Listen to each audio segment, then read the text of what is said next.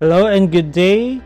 Welcome to the last episode of Utang Serie.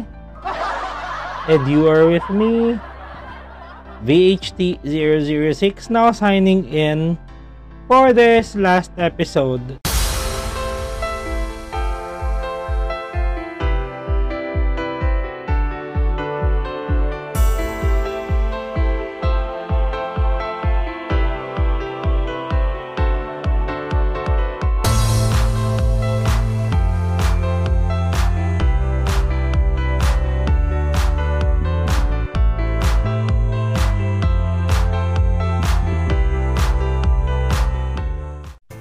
Feeling happy? Please click the subscribe button and the notification bell for future episodes.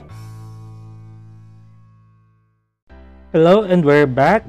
Welcome to You Grow Professional with your host VHT006, helping us in business, finance, and corporate world.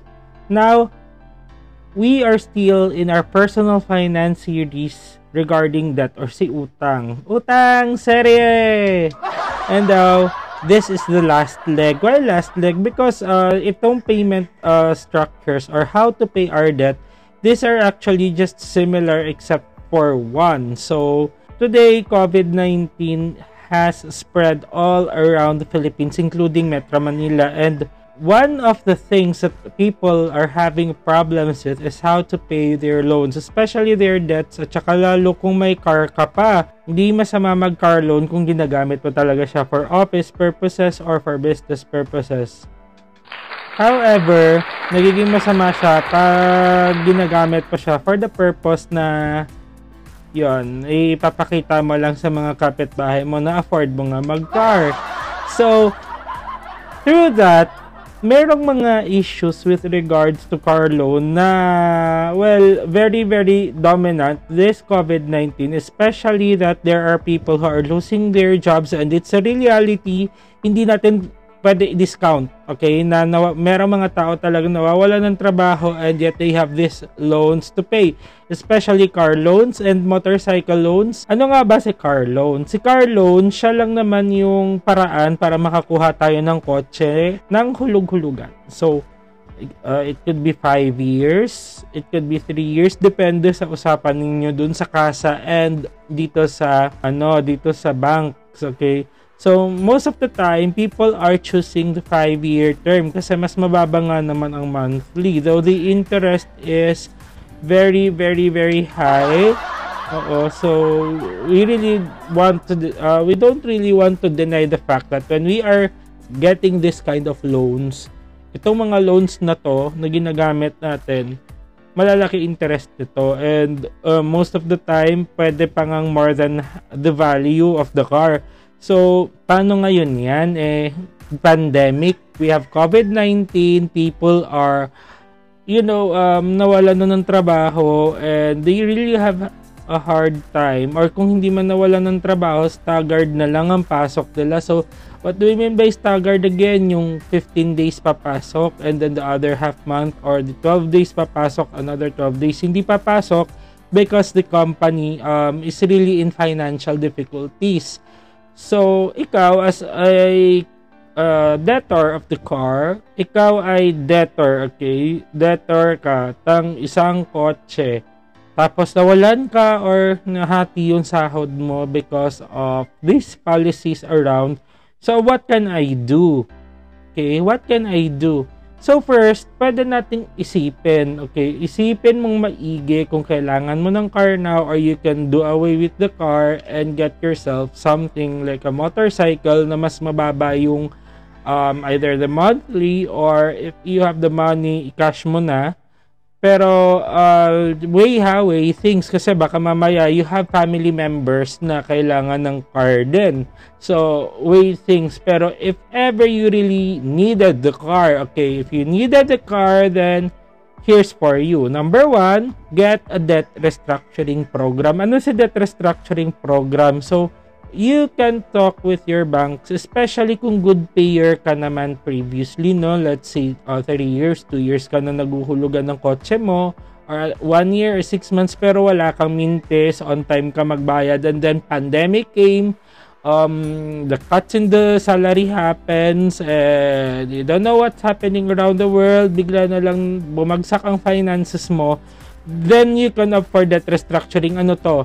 Pwede dating kausapin, okay? Kausapin natin si bangko and let's tell them the reality na ito yung sinasahod ko or nawalan ako ng trabaho, can you give me a leeway? Ibig sabihin, pwede mo ba akong bigyan ng leeway na ano ba ang aking monthly? Pwede ba nating ibaba?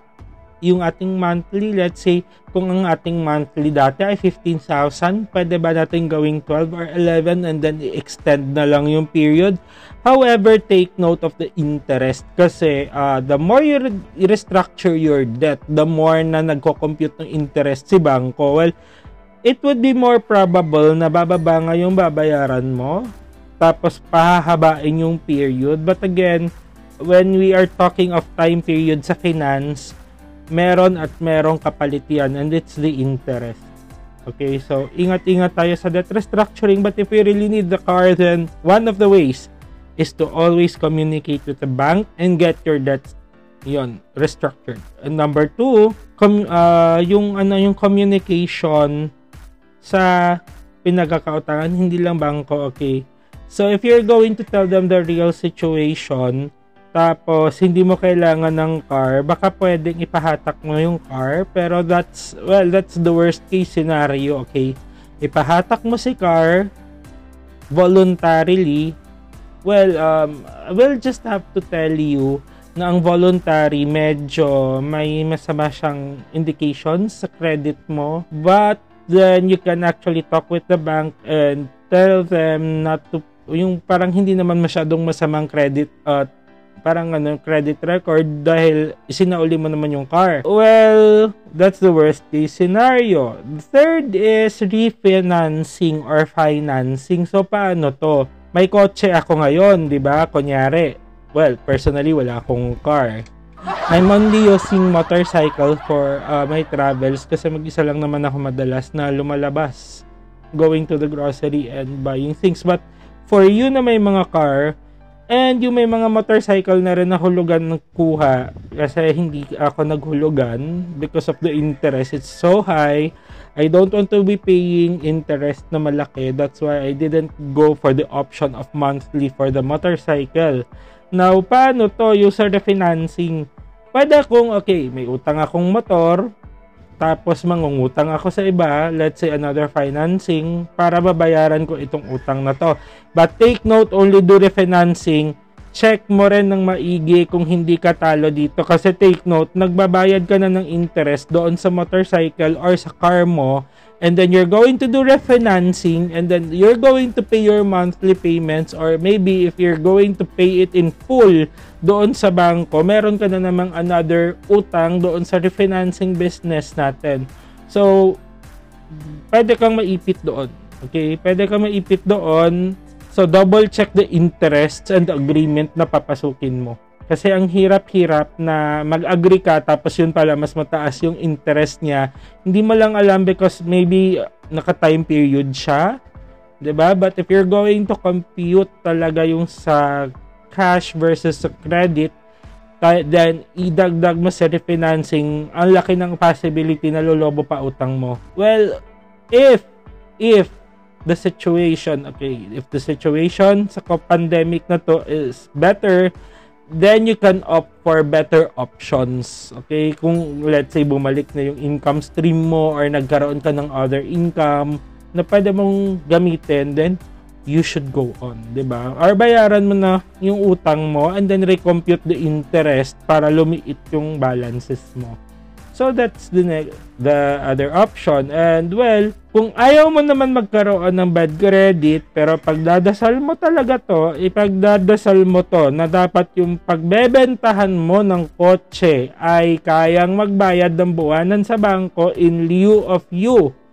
Then okay lang. Why?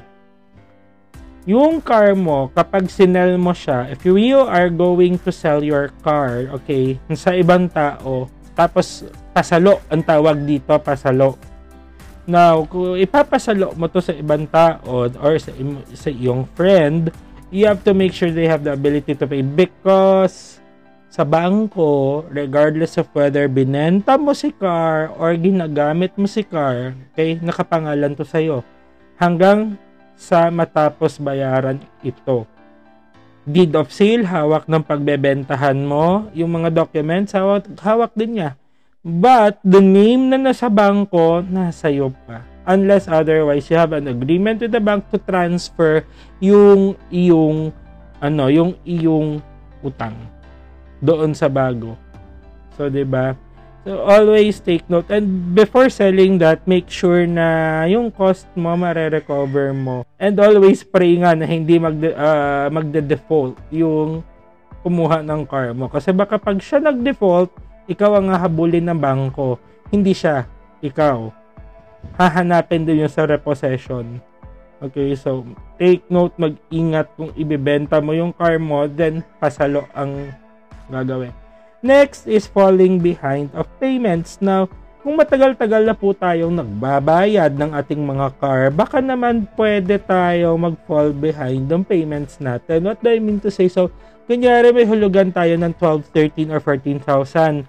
Always check your contract kung kailan talaga yung falling behind. Bakit? Kasi pwede kasi 2 or 3 months na hindi mo siya bayaran, na hindi mo hindi niya yung bangko hugutin yung car mo or hihilahin yung car mo. Pero always check ha, tignan mo yung sa contract. Baka kasi merong iba, one month lang, hindi ka nakapaghulog hatak agad. Meron ding iba na, um, okay, masyado siyang mahabang period. So within 2 or 3 months, hindi ka nakabayad, okay lang. Pero on the third or second month, dapat bayaran mo yung balance ha.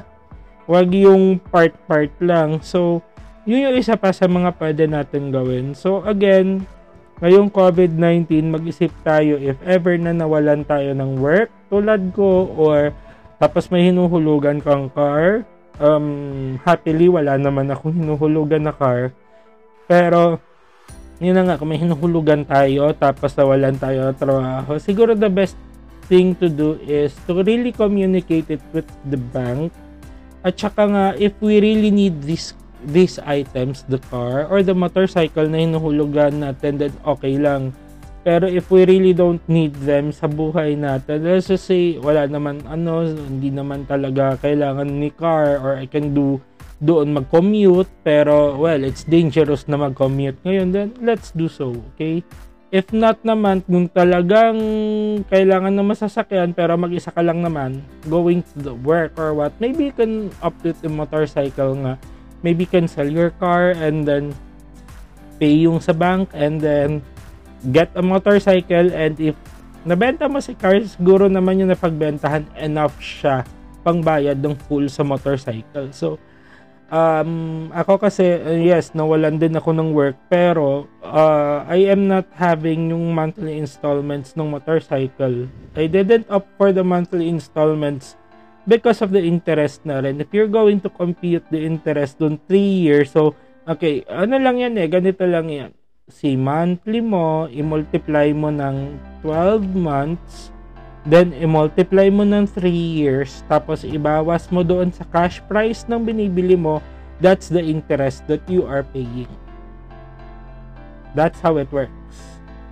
So, yun lamang po. Ito po sa VHT006 magbayad po tayo ng utang. So, kahit na hindi car loan ito, okay? Kahit na loan ito, personal loans to, though wala namang mahatak sa personal loans, pwede po tayo mademanda sa small claims court, okay? So, ingat tayo.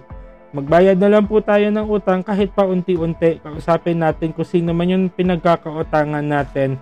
And let's live a life for na utang free. Mas maganda yung utang free ka talaga. You, you are not going to worry about anything at all. So yun naman po. This is VHT006 bye and have a great day ahead. Sorry for the delay sa video but yeah we're still uploading videos.